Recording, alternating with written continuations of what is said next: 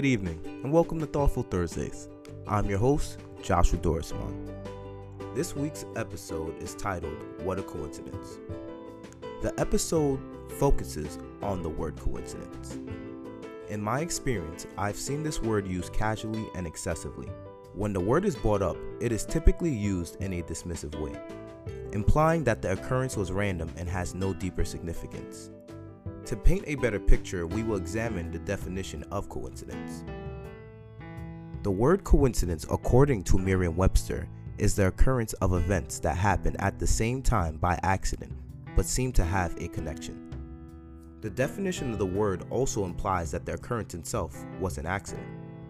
An example is when you are walking down the street and you find a dollar on the floor. You check your surroundings to see if there is anyone nearby, and there isn't a person in sight. You take the dollar and put it in your pocket and continue walking up the road. It was a random occurrence, and since you aren't going through any financial hardships, it didn't have any particular meaning to you.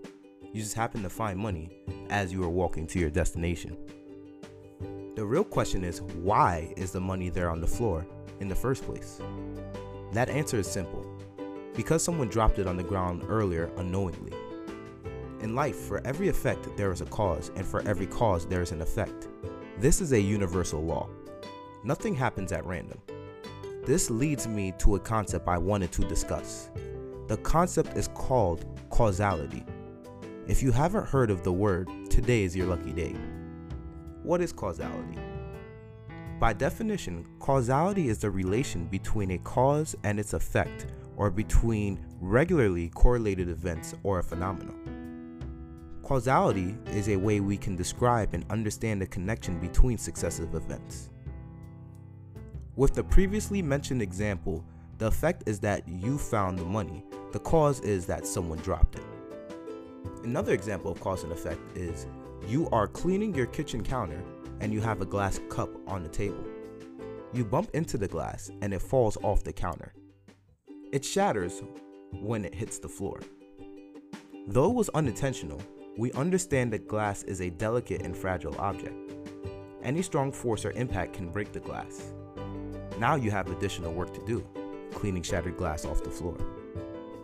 Since we have a better understanding of causality, let's break down the word coincidence for a moment.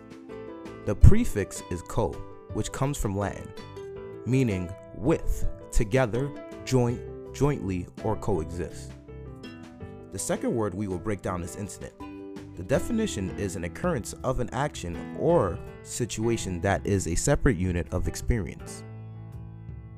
So when you add the prefix co and the word incident together, you have two or more events that are jointly connected. The events can even be at separate points in time, or they can be occurring simultaneously. As we experience a coincidental event, we realize they correspond with each other. The mental connection that we are able to grasp may seem random at that moment. Yet, if you have enough of those experiences, they become meaningful. What is a meaningful coincidence? A meaningful coincidence happens when a series of outer and inner events can be causally linked together. This occurs when an inner experience or event, such as a dream, vision, thought, or mood seemingly appears to have correspondence in our external reality, which ultimately brings meaning to our experience. Carl Jung described them as two or more events physically unrelated yet somehow connected in a spooky or metaphysical way. An example of a meaningful coincidence you have plans to get dinner at a new restaurant with a close friend after work. You just finished your shift and you are taking a stroll to your local transit hub. There are a sea of storefronts, all types of colors, different kinds of businesses. An electronics store happens to catch your eye, so you walk over. You notice a device in the storefront window. It's the same device your best friend mentioned to you the day before. You know how badly your friend wants this device, and they haven't had any luck finding it. Being the nice person you are, you decide to purchase it for them as a surprise.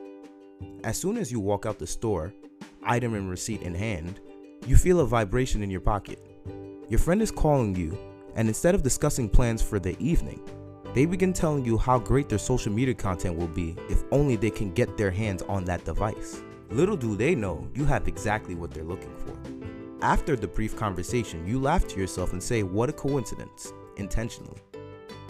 You reflect on the convo the night before and similar moments where your friend displayed intense passion in regards to their vision for the desired item. In your mind, you know this is more than a coincidence. When the rate of meaningful coincidences we experience increases, they take on a much deeper meaning for us. A word to describe that would be synchronicity. Synchronicity, broken down as a word, the prefix is syn, which means together, and chronos, meaning time. So it ultimately means existing or happening at the same time. By definition, synchronicity is the simultaneous occurrence of events which appear significantly related but have no discernible causal connection. The example with the two friends and the electronic device perfectly demonstrates a synchronicity. The statistical odds of everything falling into place the way it did isn't likely. Many people write it off as a coincidence or just as a random occurrence, which isn't the case in this example. So, what does this mean for you? When you hear the word coincidence, or you have a coincidental experience, take the time to reflect. Take note of the occurrence. Make the mental connection as to why this moment is significant. The more you practice this technique, with time, your mind will automatically search for deeper meanings in regular occurrences. An example of that is finding the positive in a negative situation. Repetition is key. The more you do something, the better you'll become. And lastly, be in a state of gratitude. The more you practice gratitude, you'll have more moments to be grateful for. This concludes this week's episode. Thank you for listening. Have a good week. And always remember to live life lucidly.